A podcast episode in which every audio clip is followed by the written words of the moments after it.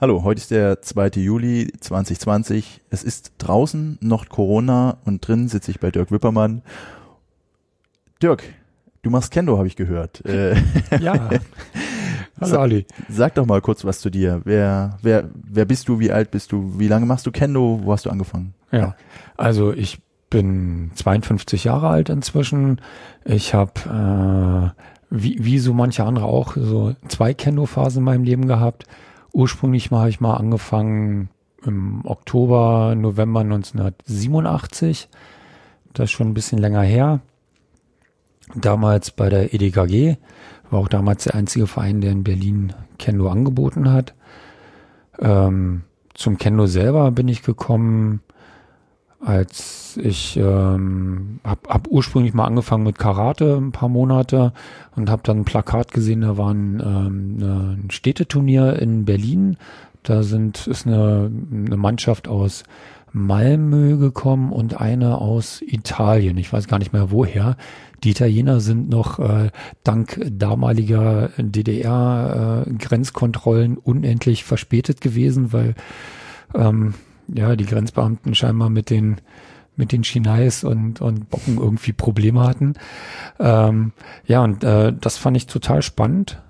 Und äh, das muss so im, im Oktober gewesen sein. Haben gesagt, okay, haben mir so einen Flyer mitgenommen, geh mal hin. Ähm, ich selber habe zum Beispiel beim Start das Glück gehabt, ähm, ich habe nicht diesen klassischen Einsteiger, Einsteigerkurs gehabt oder, oder die Einsteigererfahrung gemacht, sondern ähm, als ich das erste Mal da war, war auch gerade der Bundestrainer in Berlin. Und ich stand da so ein bisschen ähm, verloren an der Seite, drückte mich in der Ecke rum und habe erstmal gewartet, was passiert. Und äh, äh, der Bundestrainer stand halt da vorne, hat halt alle zu zwei Reihen, also wir haben zwei Reihen trainiert, äh, zusammengewunken, mich da einfach dazwischen geschoben, gesagt, hier, so signalisiert mitmachen. Ja, und äh, dann habe ich an, angefangen, hilflos Löcher in die Luft zu schlagen. Ähm, und ähm, ja, äh, Gott sei Dank kam dann Rainer danach zu mir, meinte, das üben wir dann noch mal in aller Ruhe, aber äh, war schon mal alles ganz gut. Äh, äh, hab das Schinei richtig rumgehalten, die Füße richtig rum hingestellt gehabt, das war schon mal irgendwie Glück gehabt.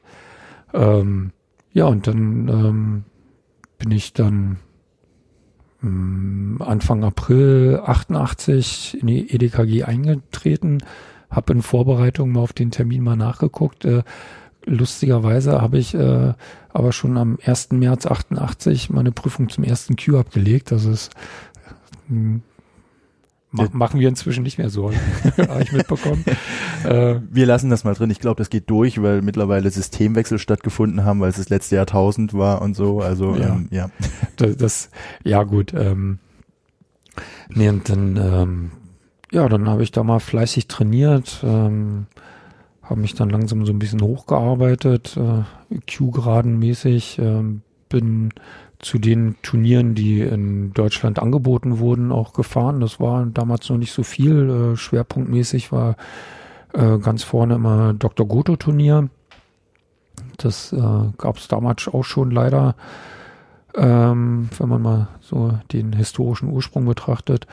Ähm, dann habe ich mal beim Stuttgart Cup mitgemacht.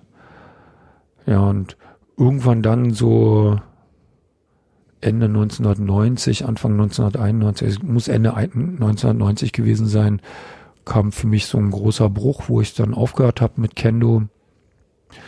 Ähm, kann nur vermuten, dass das damals Ausbildung, Beruf, äh, Beziehungen, alles Mögliche zusammen war und bin dann sehr lange weggeblieben und ja, habe dann wieder angefangen, meinen Wiedereinstieg gehabt im Oktober 2014, habe also so 14 Jahre Pause gehabt. Dazwischen. Nochmal ganz kurz, wann hast du aufgehört? 1990. 1990, dann hast du aber 24 Jahre Pause gemacht. Nee, dann muss da nochmal was, dann stimmt was nicht. Da fehlt noch ein paar, da fehlt noch ein paar Jahre. Stimmt, hast du recht. Nee, muss, muss länger gewesen sein, dann Oh nein, war jetzt- ich länger da. Jetzt arbeiten wir deine Vergangenheit auf. Ja, auf, auf ja, jetzt äh, mal überlegen, wie war denn das? äh, So viele Jahre. Nein, also äh, nee, Quatsch, Blödsinn, dann, äh, richtig. Das war ein rechten Fauxpas von mir. Nee, dann ähm, habe ich noch ein paar Jahre länger gemacht beim, Ja. beim, bei der EDKG und habe dann aber doch zwischendurch auch immer mal wieder ähm, Pausen gehabt, weil dann tatsächlich, das weiß ich von der Ausbildung her, äh, das nicht weiterging, also ich dann einen Schwerpunkt woanders setzen musste. Aber ich weiß, dass ich letztendlich ähm, trotzdem gut 20 Jahre äh, oder 15 Jahre nicht Ja. trainiert habe ähm, und dann durch einen glücklichen Zufall ähm, Miguel getroffen hatte, also Miguel Tetzeli von Rosador, der hatte mich in der, in der U-Bahn angesprochen und wiedererkannt und hat gesagt, komm doch mal wieder zum Training. Das habe ich dann auch gemacht und bin auf den Weg bei Kobukai gelandet und seitdem bin ich bei Kobukai. Seitdem bist du da. Ähm, das war dann 2014, 15. Das war 2014. nach genau. dieser Begegnung in der U-Bahn. Genau. Ähm, und genau, Miguel kanntest du noch aus der Zeit damals Ende der 80er, Anfang der 90er, Genau, EDKG, von der EDKG, genau.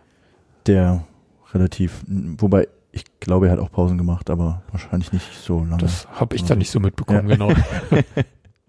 Spannend, aber das ist halt, äh, haben wir gerade auch schon festgestellt, du bist auch einer von denen, die vor relativ langer Zeit angefangen haben, eine Pause gemacht haben und dann wieder eingestiegen sind.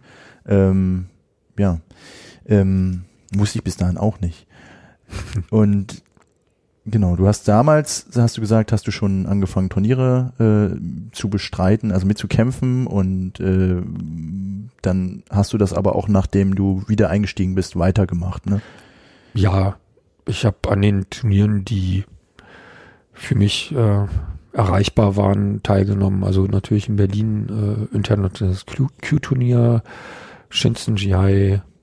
Äh, jetzt in den letzten zwei Jahren äh, konnte ich auch beim Ü50, also äh, beim Jukunen äh, Taikai teilnehmen. Ähm, zwischendurch Haloren Cup. Mensch, da haben wir in der Mannschaft, glaube ich, mal gewonnen irgendwann 2015 oder so. Ähm, ähm, in Leipzig war ich hm, ein, zweimal, zweimal. Ja, und ähm, aber ich selber bin altersbedingt sehe ich mich nicht mehr als unbedingt der Turnierteilnehmer. Ähm, aber nichtsdestotrotz ähm, möchte ich da natürlich auch teilnehmen, weil ich finde, das ist auch ein, ein Teil dessen, ähm, was Kendo ist jetzt ein bisschen pathetisch, Kendo mir gegeben hat, äh, auch Kendo wieder zurückzugeben oder den, den nächsten, den anderen, die Kendo treiben. Einfach, dass, dass man halt, dass die, die zu Turnieren gehen und natürlich auch deutlich erfolgreicher sind als ich, dann nicht äh, die zehn Besten dann alleine in der Halle sind, sondern dass da auch so ein bisschen Leute wie ich dabei sind, die vielleicht mehr Kanonenfutter sind und, und ähm, die Reihen nur füllen, aber nichtsdestotrotz halte ich das auch für wichtig, äh, da auch Präsenz zu zeigen und, und äh, in der Form zu unterstützen. Und aber, ähm, also das haben wir jetzt gerade auch im Vorgespräch schon festgestellt, aber auch, weil diese Erfahrung, dieses, diese in, in dem Turnier zu kämpfen, natürlich irgendwie auch dazugehört und halt auch, äh, um zu wissen, wie, wie sich das so anfühlt, wie sich auch heutzutage noch anfühlt, dann da reinzugehen und auch. Genau. Genau, gehört natürlich auch dazu, sich nicht schon so nach dem Motto, ich habe sowieso keine Chance, ich gehe erst gar nicht hin, sondern mit dem Bewusstsein ma mal sehen, wie weit ich komme, wie Ja. viel glückliche Situationen mir der Turnierbaum erlaubt, dass ich drin äh, kämpfen kann, aber halt trotzdem hinzugehen. Trotzdem hingehen. Auch wenn man nicht viele Chancen für sich sieht, trotzdem hingehen. Ich glaube, ich ganz wichtig, teilzunehmen. Das ist eben auch ein Teil von Kendo-Erfahrung. Und was eben auch, was auch definitiv hilft, weil äh, wenn mich nicht alles täuscht, machst du mittlerweile auch Kampfrichter, äh, zum Beispiel auf dem Q-Turnier und sowas. Genau. Ich habe inzwischen auch meine Kampfrichterlizenz und Ja. deswegen das wieder von der anderen Seite dann äh, das Unterstützen teilnehmen, dass es einfach weitergeht. Weil das ist, ähm, man fängt halt irgendwann mal an zu lernen und irgendwann kann man dann auch äh, das, was man gelernt hat, auch weitergeben in irgendeiner Form. oder ihm die anderen zu unterstützen, dass sie auch weiterkommen, weil das ist, ähm, ich sehe das eben nicht nur als, als ich bin hier in meinem Verein und mache da mein Ding, sondern für mich ist Kendo ähm, schon ein wesentlicher Faktor in meinem Leben auch wieder geworden. Jetzt nach 2014 habe ich einfach gemerkt, dass, dass, es, dass mir das wirklich gefehlt hat. Das hat mich sofort wieder gefressen. Ich war da sofort wieder gefangen und wusste, das ist es. Und ähm, ist mir auch wichtig, dann entsprechend das auch wieder zurückzugeben. Wenn du sagst, das ist es, was, was, was ist es denn? Was fasziniert dich jetzt so an dem Kendo? Ähm, würdest du sagen, es gab einen Unterschied zu früher bis zur Pause und jetzt? Oder ist es immer noch das Gleiche? Und wenn ja, was ist es? Also es war nach der Pause das Gleiche wieder. Es ist halt die, wie soll ich sagen, die Auseinandersetzung mit dem anderen auch, aber auch mit einem, mit einem selber.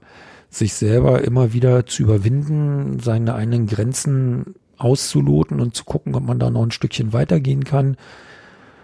Sei es ähm, bei irgendwelchen schwierigen Trainingstechniken, Methodiken, äh, einfach die mehr, mehr die Ausdauer dann, dann fordern, ähm, sei es ähm, mit einem Mittrainierenden im, im Shiai oder äh, wo man dann halt einfach für sich auch merkt, ähm, hm, der ist jetzt einfach besser, aber dass man sich dann nicht einfach zurückzieht und sagt, naja, Pech gehabt und, und so in seinen inneren kleinen Winkel geht und äh, da vor sich hin weint, sondern einfach sagt, nee, der ist besser, aber ich habe auch Chancen.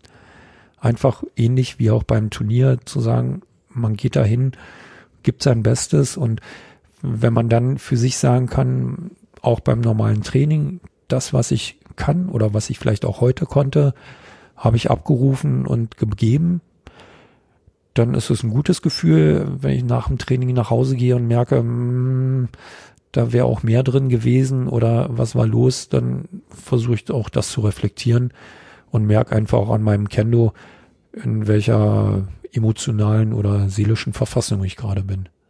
Ja, okay, also das ist dann quasi, das, da würdest du sagen, das ist, das ist ein relativ identisches Gefühl. Du gehst dann dahin, bist da hingegangen und hast dann festgestellt, dass das gibt, existiert eben genau in dem, nur vielleicht 20 Jahre später noch irgendwie immer so.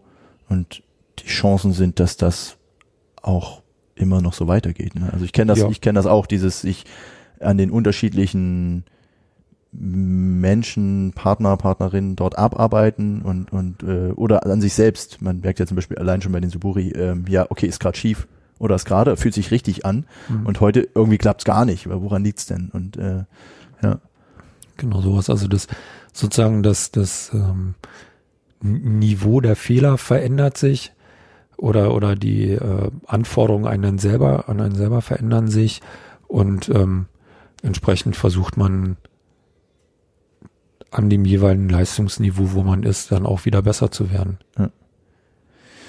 ähm, apropos Leistungsniveau und Training, ähm, kommen wir gleich zu direkt zu dem zu dem zu dem Schwerpunkt.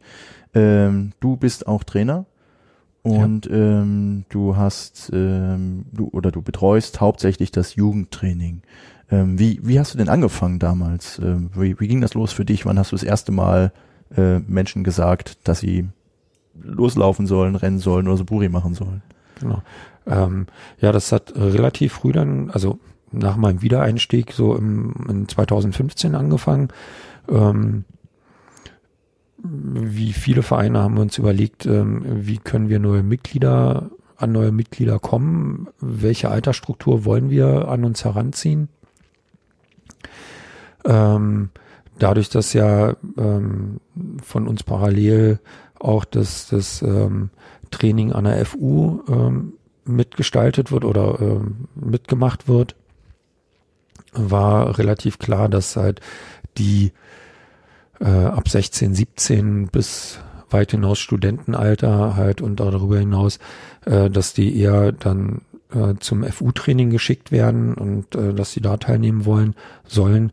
Und wir haben für uns überlegt, dass wir versuchen eher in der in dem Bereich Jugendliche, wobei wir uns Altersschwerpunkt so mit 10, 12 gesetzt haben als Untergrenze. Ähm, einfach weil noch kleiner, noch jünger wird's halt auch schwieriger.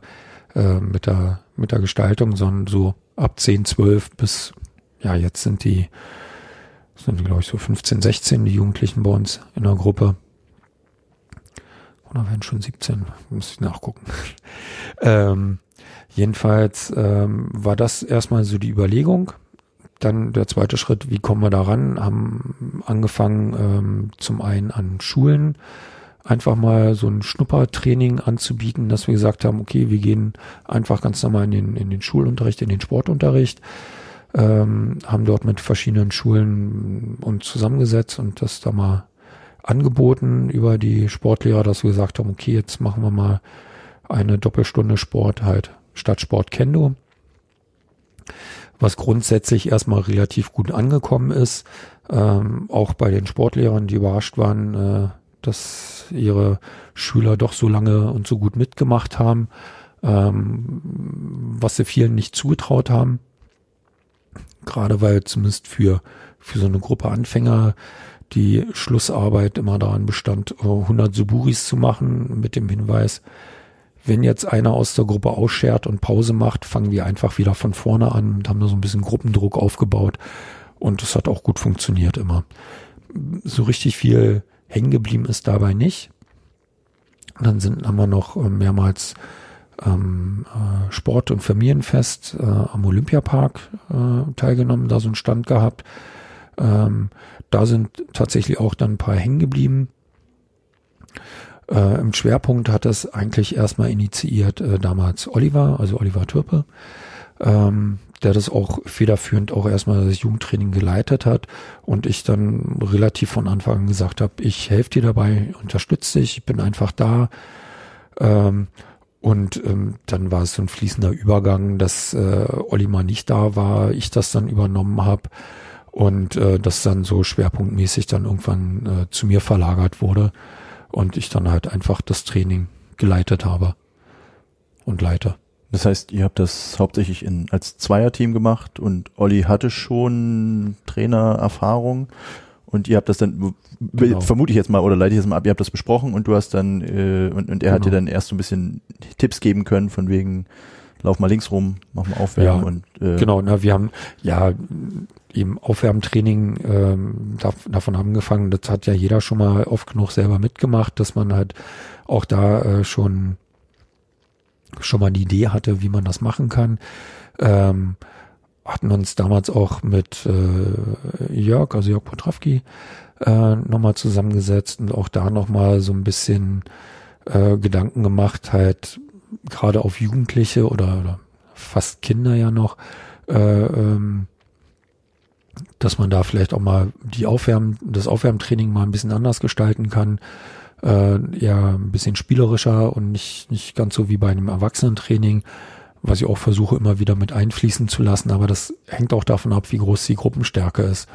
Weil mit drei Jugendlichen kann man jetzt schlecht äh, Fangen spielen oder sowas. Also das dann so ein bisschen, äh, wird dann so ein bisschen dünn. Aber ja, halt äh, so eine Geschichten halt irgendwie anders aufzubauen, das äh, äh, etwas, etwas ähm, angepasster das Training auch zu gestalten, zu versuchen zu gestalten und nicht kein Erwachsenentraining für, für kleine Erwachsene sozusagen zu geben, sondern das ein bisschen anders zu gestalten. Ja. Und dabei habt ihr euch dann aber eben auch offenbar auch immer Feedback gegeben und, und festgestellt, wie Dinge gut laufen oder nicht laufen und sowas. Und, genau. Und das dann aufbauen Vieles können. Try and Error. Ja.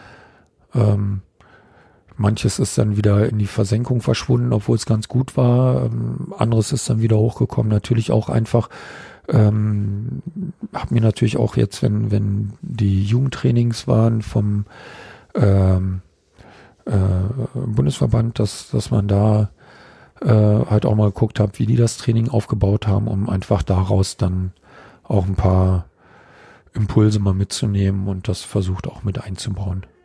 Das heißt, du holst dir auch Input, du schaust dir an, wie, wie das woanders gemacht wird und ähm, überlegst auch, wie man, dein, also wie, wie sich das Training anpassen, verbessern lässt und genau, dass man da einfach immer alternative Trainingsmethoden und sowas mit reinnimmt. Ja. Und äh, du hast jetzt ähm, wenn ich mich recht entsinne, hast du gerade, ist jetzt schon ein paar Minuten her, weil wir geschnitten haben, äh, was gesagt von wegen, es gab auch gute Ideen, die in der Versenkung verschwunden sind. Was meinst du damit? Also was war eine gute Idee und warum ist sie in der Versenkung verschwunden, wenn es eine gute Idee war? Ja, weil dann ist, ist, ähm, waren wieder so die Trainingsteilnahme wieder so dünn, Ja. äh, dass man viele Sachen, die man, wo man mal angefangen hat, wo man dachte, ah, das ist ganz gut, einfach mangels Masse nicht mehr weitermachen konnte, weil man da vielleicht ein paar mehr braucht. Okay. Ähm, und dann hat man wieder mit was anderem angefangen. Ja. Fällt mir jetzt so gerade, wo wir drüber reden, Ja. ein. Das heißt, es, äh, und dann, dann fällt es einem später wieder ein, dass wenn man dann auf einmal wieder in dieser kritischen Masse ist und dann merkt so, oh, man hat jetzt hier sieben Leute, man kann halt sowas wie eine Raupe machen oder so. Ja, genau, so eine Geschichte. genau, okay, ne, alles klar. Mit, Ja. mit dreien oder vieren ist es dann schon sehr anstrengend. Also das, Ja. naja, weil, kann man auch machen. Man kann auch fangen mit drei, äh, drei Menschen machen, aber dann ist man, glaube ich, ziemlich schnell fertig, ja. Dann Ja, ist das es nicht mehr aufwärmen, dann ist es. genau, das so ein bisschen, ja, das ist wieder, also man, Ja. in einem anderen Modus drin.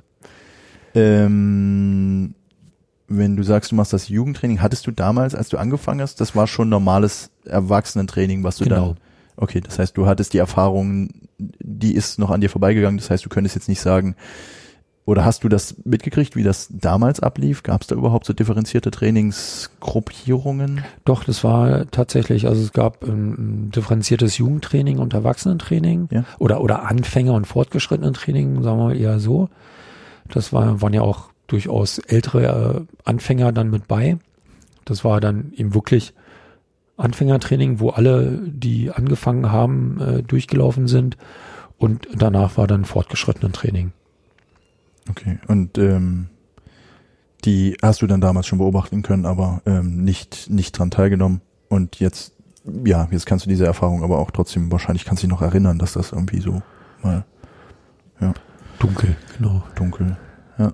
Ähm, wenn du heute ein Jugendtraining gibst, dann ist das wahrscheinlich, oder würde ich jetzt mal vermuten, relativ klar strukturiert, was ihr da macht, oder? Das ist, äh, oder ist das, improvisierst du dir auch? Wir haben ja in den vorangegangenen Gesprächen ganz oft gehabt, dass, dass wenn man zum Training kommt und dass man sich dann, also dass man hat so ein Set Hm. oder man hat Option oder ein Ziel für diesen Tag und dann wird das meistens angepasst auf die Anwesenden, die dann da sind. Genau. Also ich mach mir natürlich vorher schon Gedanken und versuche halt auch mal so ein bisschen über ein paar Wochen irgendwie so, so eine Struktur zu haben, so eine Idee, was ich gerne machen möchte. Muss ich dann aber halt auch immer individuell anpassen daran, wer tatsächlich dann da ist oder nicht da ist. Weil ähm, auch bei mir, also bei den Jugendlichen bei uns in der Gruppe, gibt es halt noch ein, ein strukturelle Unterschiede einfach vom, vom Können her. Ähm, das ist natürlich auch immer schwierig, die, die unter einen Hut zu bekommen, dass die einen ähm, nicht immer nur, ich weiß nicht, Suburis machen und Kirikaeshi, sondern auch mal an Techniken kommen und die anderen notfalls dann mal mit durchgeschliffen werden müssen, aber wo man weiß, okay, das muss man später nochmal wiederholen, weil sie vielleicht gerade gar nicht verstehen, was sie da eigentlich machen sollen. Oder nur, nur halt mitschlagen, ohne, ohne wirklich äh, die Technik richtig erkennen zu können. Was habt ihr für eine Altersspanne in dieser Gruppe drin? Äh, Im Moment würde ich sagen, müsste es sein zwölf, elf oder zwölf bis ungefähr 16. Das ist auch schon relativ groß.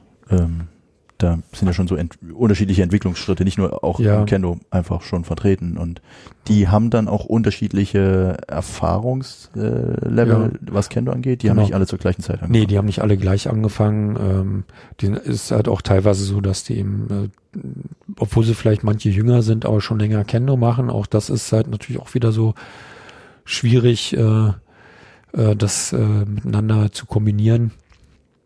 Aber letztendlich ähm, gibt es für alles eine Lösung und lässt sich alles organisieren. Bis jetzt ging es ganz gut, bis vor kurzem, Ja. längerem. Vor kurzem nochmal zur Einordnung. Es ist jetzt, äh, wir haben jetzt Anfang Juli, seit Mitte März äh, gibt es kein, kein Kendo mehr oder spätestens Mitte März. Einige Vereine haben ja schon Anfang März damit angefangen. Also es, wir sind jetzt im eins, zwei, drei, dritten Monat ohne, ohne richtiges Kendo-Training. Dazu später mehr.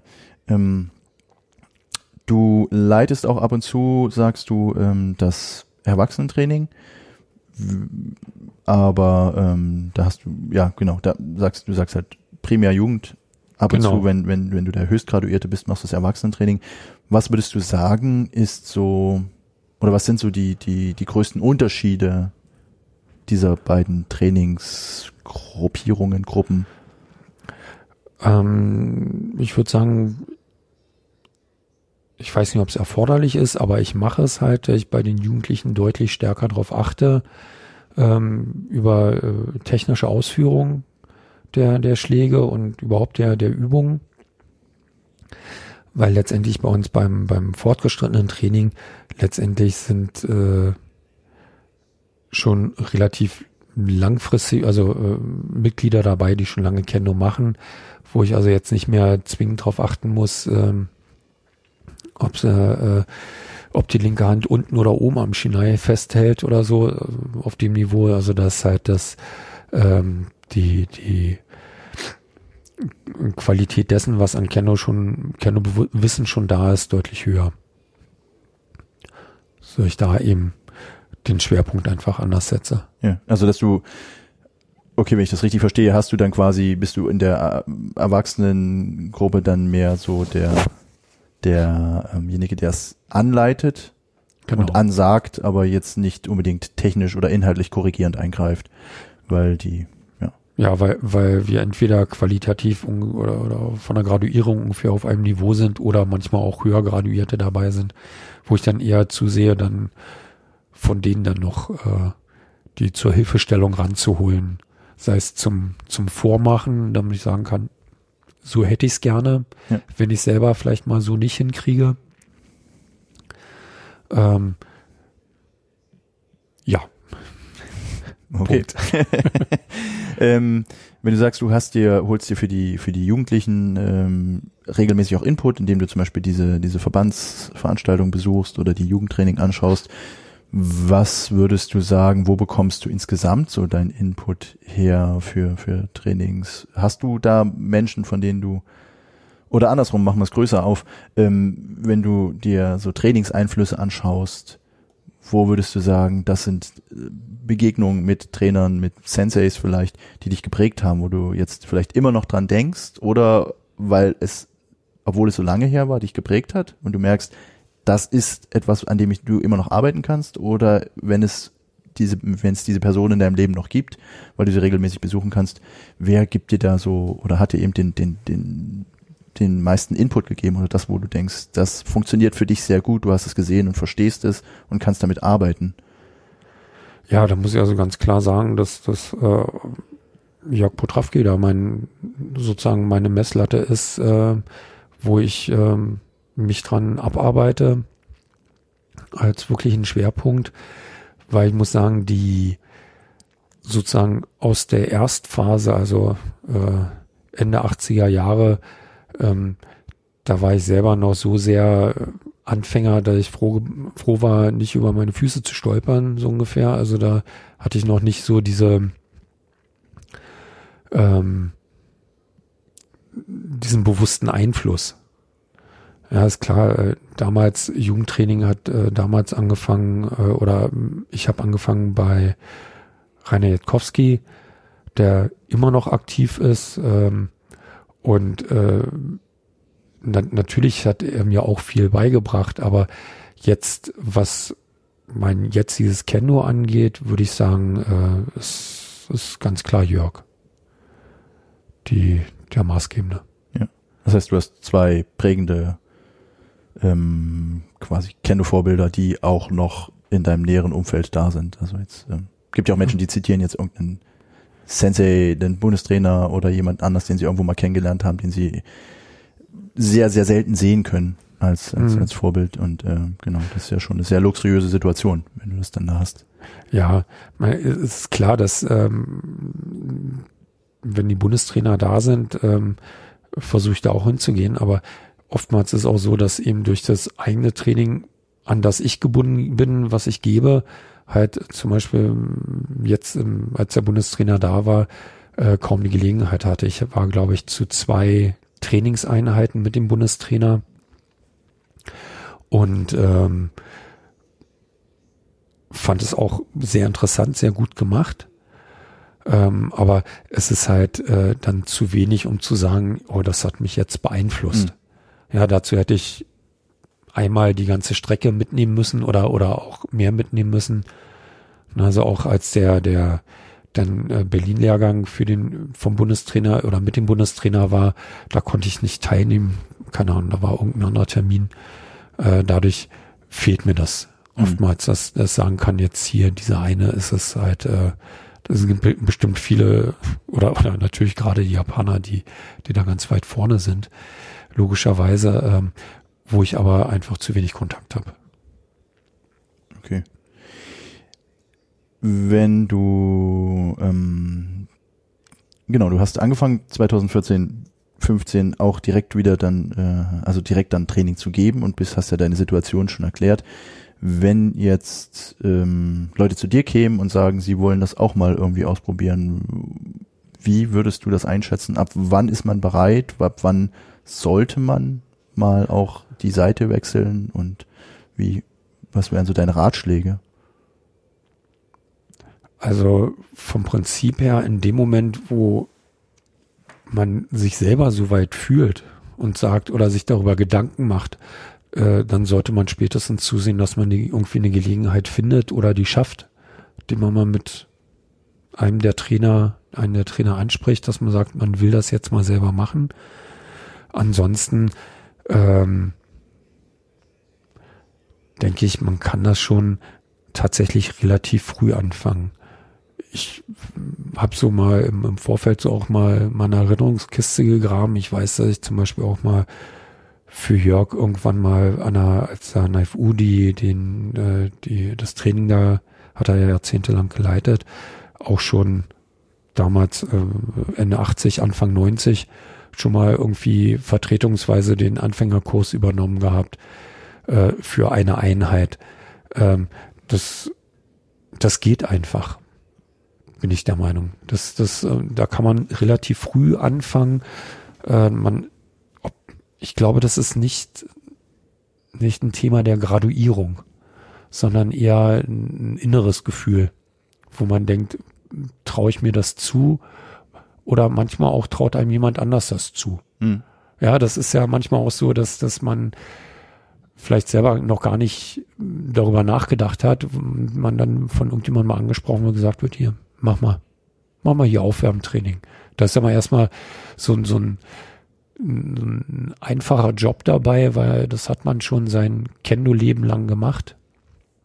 Hat eine Idee, äh, selbst wenn man jetzt vielleicht an verschiedenen Stationen schon mal war und festgestellt hat, jeder macht das Training ein bisschen anders oder jeder Trainer macht das Aufwärmtraining ein bisschen anders, aber es gibt einfach die vier, fünf Grundthemen, die immer dabei sind und äh, da kann man ja auch für sich selber das rausnehmen, wo man sagt, das hat mir am besten gefallen. Dann kann man es einfach so machen, wie man selber will.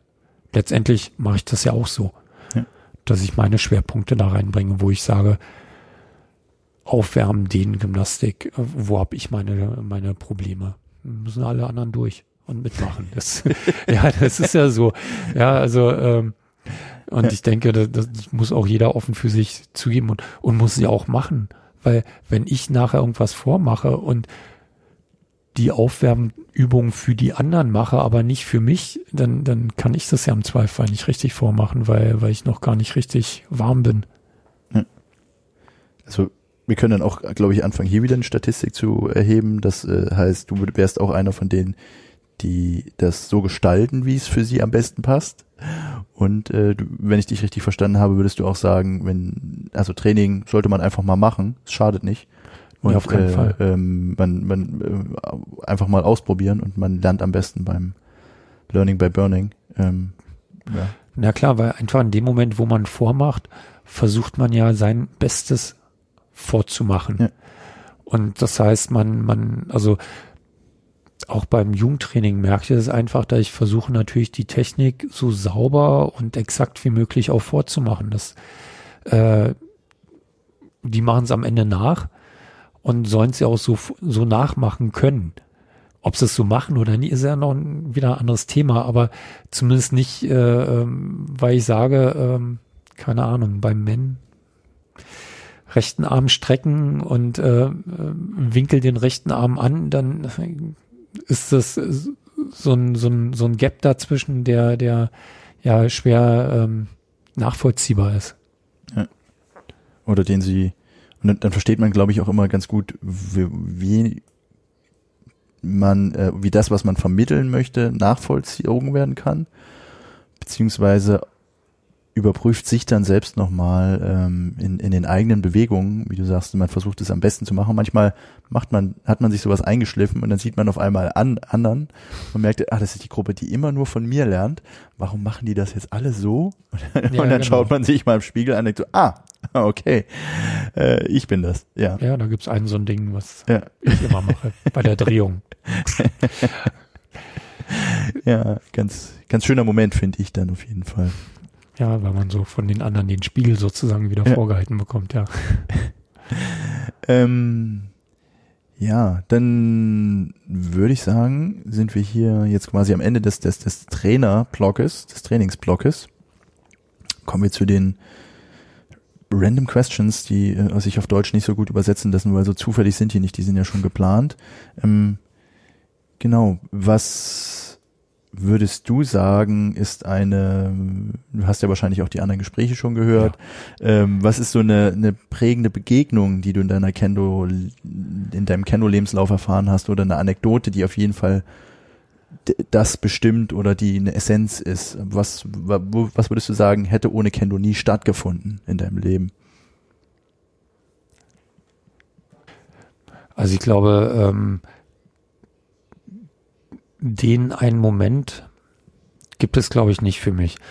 Es hat sich, also ich, ich habe für mich relativ schnell gemerkt, dass es ein, ein ähm, Kendo in, in der ganzen Art als solches mich einfach in seinen Bann gezogen hat. Also ich kann das nicht anders sagen. Also es ist, ähm, ich kann jetzt nicht sagen, diese Einheit war es oder äh, das Bewegungsmuster, diese Begegnung. Es ist einfach, auch wenn ich selber nicht gut, ich behaupte es von mir, nicht gut beherrsche, ist es aber das, wo ich mich wohlfühle. Das gibt mir einfach, ja, so, so ein, ähm, so ein merkwürdiges Zuhausegefühl. Auch wenn ich bei fast jeder Einheit, wenn ich hingehe, merke so eine, so eine Anspannung. Aber, aber durchaus auch eine freudige Anspannung. Es macht mir einfach immer noch Spaß, jedes Mal zum Training zu gehen. Ähm, und ähm, selbst wenn ich weiß, dass es anstrengend wird und, und äh, irgendwo auch mal wehtut, aber es ist, aber dieses, dieses, den Moment könnte ich jetzt nicht festmachen. Das ging relativ schnell. Und vielleicht war es tatsächlich, was ich vorhin beschrieben habe, schon dieses Glück, nicht erstmal dieses elendige Bahnlaufen und, und äh, sondern gleich in die Gruppe reinge, reingesetzt zu werden und mitzumachen. Vielleicht war das auch schon, vielleicht war das sogar schon der, der Moment, der, der es mir, der mir den Einstieg so deutlich erleichtert hat. Dass ich erst gar nicht, gar nicht so dieses, dieses böse Anfängergefühl hatte. Ja. So diese, diese ersten zwei, drei Mal, wo man, oh, jetzt wird man wieder geschliffen und jetzt wieder Fußarbeit und jetzt äh, korrigiert er wieder an meinen Schlägen rum. Dass du quasi gleich in so einer Gemeinschaft aufgenommen worden bist Ja. und ähm, das auch relativ konkret alles schon wurde und nicht so abstrakt, wie es am Anfang ist, wo man dann halt ohne Schwert, ohne Shinai in der Hand erstmal so Fußarbeit, man versteht nicht warum und linker Fuß hinten, aha, es fühlt sich komisch an, aber warum, weshalb tue ich das jetzt hier? Genau, so, ja. Und äh, okay. Und dass, dass ich da im, gleich, gleich mitmachen konnte und, Ja. und dann natürlich äh, birgt das auch ein gewisses Risiko, ähm, dass man sich gleich was falsch angewöhnt. Ähm, aber ähm, ich fand das, für mich war das angenehm. Ja. Ich weiß nicht, ob das für jeden der richtige Weg wäre, aber hat gut funktioniert bei mir am Ende. Das hat ja auf jeden Fall ein, ein Gefühl generiert, nachdem du dich quasi sehnst und deswegen auch kontinuierlich jetzt wieder dabei bist. Also Genau. das ist ja, dann würde ich sagen, ist, ist das doch eine Prägung. Also ich glaube, das definiert relativ klar eine Prägung. Stimmt. Ähm, ja, dann von, von, von so einem sowas Holistischem jetzt direkt zu was relativ profan. Äh, die nächste Frage ist nämlich so, Kendo ist ja, ich leite das jetzt mal äh, so ein bisschen äh, biased ein, ein relativ verletzungsarmer Sport. Hattest du schon mal eine schlimme Verletzung oder hast du jemand anderem eine schlimme Verletzung zugefügt? Wenn ja, was war das? Also Gott sei Dank w- weder das eine noch das andere. Äh, das Schlimmste, was mir äh, mal passiert ist, äh, ist halt äh, eine, eine Zerrung an der linken Wade. So der Klassiker irgendwie mal weggerutscht, irgendwie nicht richtig gestanden. Ähm, und das Einzige, ähm, was dauerhaft ein Problem ist, dass äh, irgendwie rechter Knöchel, der schon vorm Kendo vor, vorverletzt war, ähm, einfach durch schlechte Handhaltung dann immer beim Kote-Training dann immer schön, schön auf Knöchel vom linken, äh, vom, vom äh, rechten Zeigefinger und Mittelfinger rauf. Also die sind halt auch deutlich dicker als auf der anderen Seite, aber wenn das das Schlimmste ist, was mir bisher passieren konnte, und ich hoffe, dass es nicht schlimmer wird, ist alles gut. Also kein Bein gebrochen oder? Nein, Okay. also was nicht wie oder, oder irgendwas aus Kugelungen oder sowas und, und Rippenbrüche. Also Gott sei Dank weder selber erlebt noch jemand anders zugefügt. Gut, das äh, ähm, ist wieder ein positiver Beleg, der die Statistik drückt. Ähm, ja, ja, ja, ja, Japan, Japan. Ähm, du hast schon eingangs erwähnt, also mir eingangs erwähnt, ähm, dass du noch nicht in Japan warst, wenn ich Genau. das richtig verstanden habe.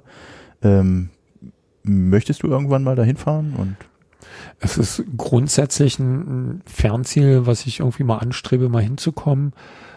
Wobei ich wirklich am Überlegen bin, ähm, das muss sich aus der Situation ergeben, wie weit ich das äh, halt nur touristisch erschließe oder auch kennomäßig. Ähm, das hängt halt von Faktoren ab. Mit wem fahre ich da hin oder fahre ich alleine hin? Wie viel Zeit habe ich? Hm. Ja, wenn ich das äh, nur zehn Tage habe, weiß ich nicht, ob ich dann meine Rüstung mitnehmen würde. Wenn ich zwei, drei Wochen da bleibe oder noch länger, eventuell dann äh, wäre es mit Sicherheit äh, ein Thema, dann zumindest ab und zu mal zu trainieren. Ich würde wahrscheinlich nicht zu einer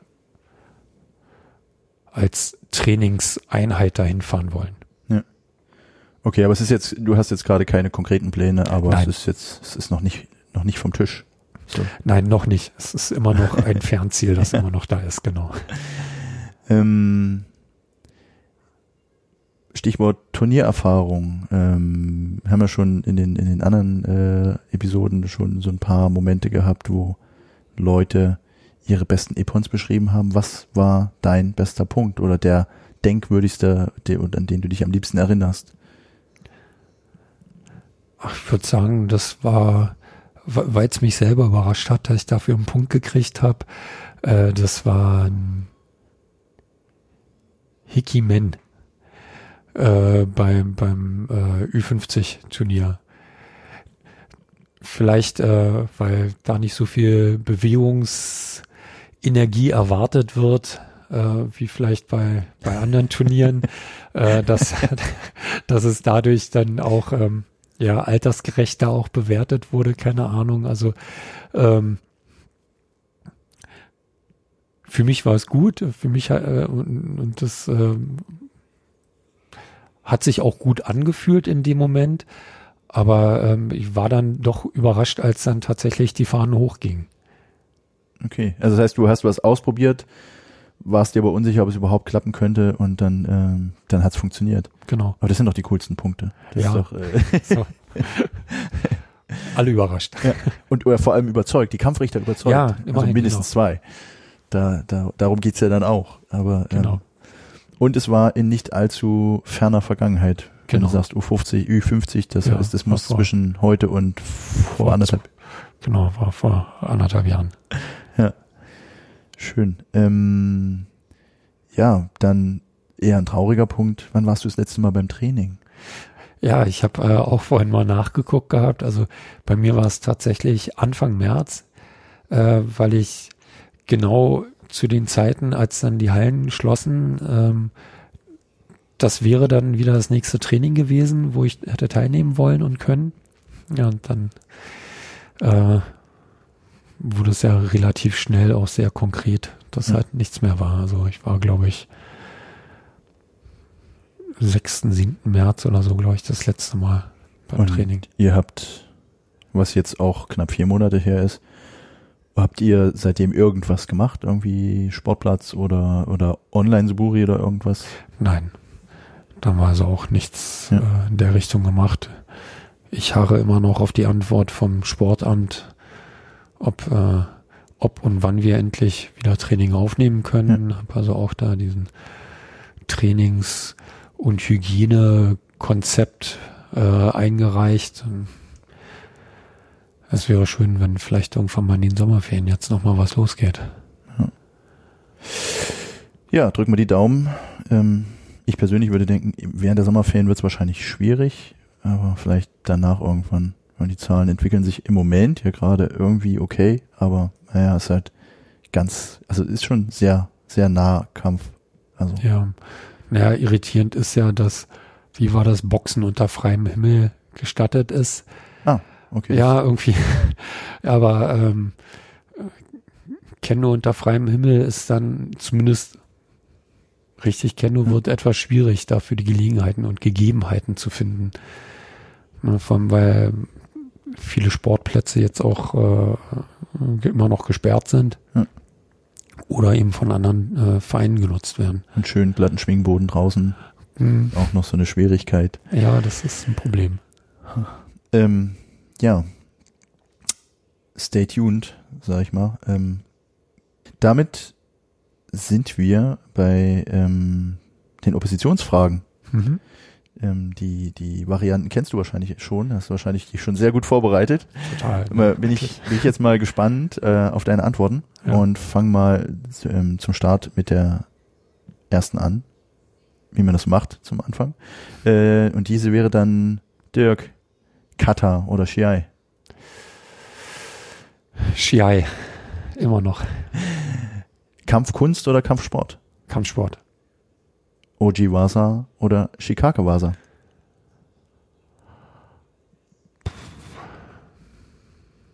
Ujiwasa. Trainer oder Sensei? Für mich Trainer. Japan oder Deutschland? Deutschland. Nudeln oder Ramen? Nudeln. Mentaltraining oder Spiritualität? Mentaltraining. Zen oder nicht Zen? Nicht Zen. Duschen oder nicht? Duschen. Ähm, Protektor oder Schmerzen?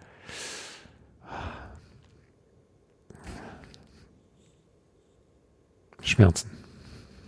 Gewalt oder Eleganz?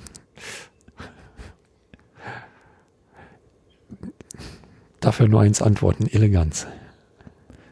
Ja, es gab ja auch schon Leute, die sich über diese, die, die haben das dann kombiniert. Aber ähm, ja, ähm, kein Gecko oder Weihnachtsurlaub? Kangiko. Techniken, korrekt oder schnell? Korrekt. Jetzt kommt die Abschlussfrage. Was vermisst du im Moment am nicht existenten Training am meisten? Das Gemeinschaftsgefühl. Weil dass, dass uns allen das Training fehlt, haben wir alle schon festgestellt und tut jedem weh. Aber auch dieses Treffen in der Gemeinschaft, ähm, sei es davor, sich zusammenzusetzen, danach zusammenzusetzen, noch ein bisschen miteinander zu reden, ähm, auch so profane Dinge, sich zur Begrüßung einfach in den Arm zu nehmen, ja, das ist, das ist es, was mir fehlt. Neben allem anderen natürlich, aber Ja, ähm, das heißt, siehst du im Moment Leute aus deinem Kendo-Umfeld? wir versuchen uns so im Rahmen der Regeln auch mal so zu treffen, irgendwie, dass man sich mal zusammensetzt, äh, irgendwie mal Spieleabend oder sowas macht, aber ähm, es ist schon deutlich dünner geworden. Okay, also ganz, ganz vereinzelt. Genau. Ja, nachvollziehbar. Ähm, Kenne ich auch, dieses Gefühl. Genau, in dem Sinne hoffe ich, dass es ähm, vielleicht demnächst, ich hoffe, die Zahlen entwickeln sich gut und wir können nach dem, nach dem Sommerferien oder irgendwann demnächst mal wieder trainieren. Das wäre schon ziemlich cool. Ähm, ich möchte mich bedanken bei dir. Ja, Das- vielen Dank, dass, dass du mich eingeladen hast und ähm, ja, ich hoffe, es geht weiter so. Es, Ja. es, die anderen fand ich sehr interessant Ja, ähm, und ich fand auch unsere Gesprächsrunde. Vielen Dank. Hast du, hast du schön geleitet. Ich wollte das jetzt nicht, sollte nicht als Kritik zum Ende ausklingen. Sorry. ich weiß nicht, ob ich das nicht schneiden muss. Ähm, genau, diese Gesprächslinie, die wir hier führen mit den zwei Punkten. Ähm, genau, dann äh, sage ich jetzt nochmal Danke. Danke, dass ich dein Gast sein durfte. Danke, dass wir uns unterhalten haben. Ja. Und sag Tschüss. Und wir lassen jetzt die Katze rein, wenn die irgendwie mal wieder will. Alles klar. Tschüss. Tschüss.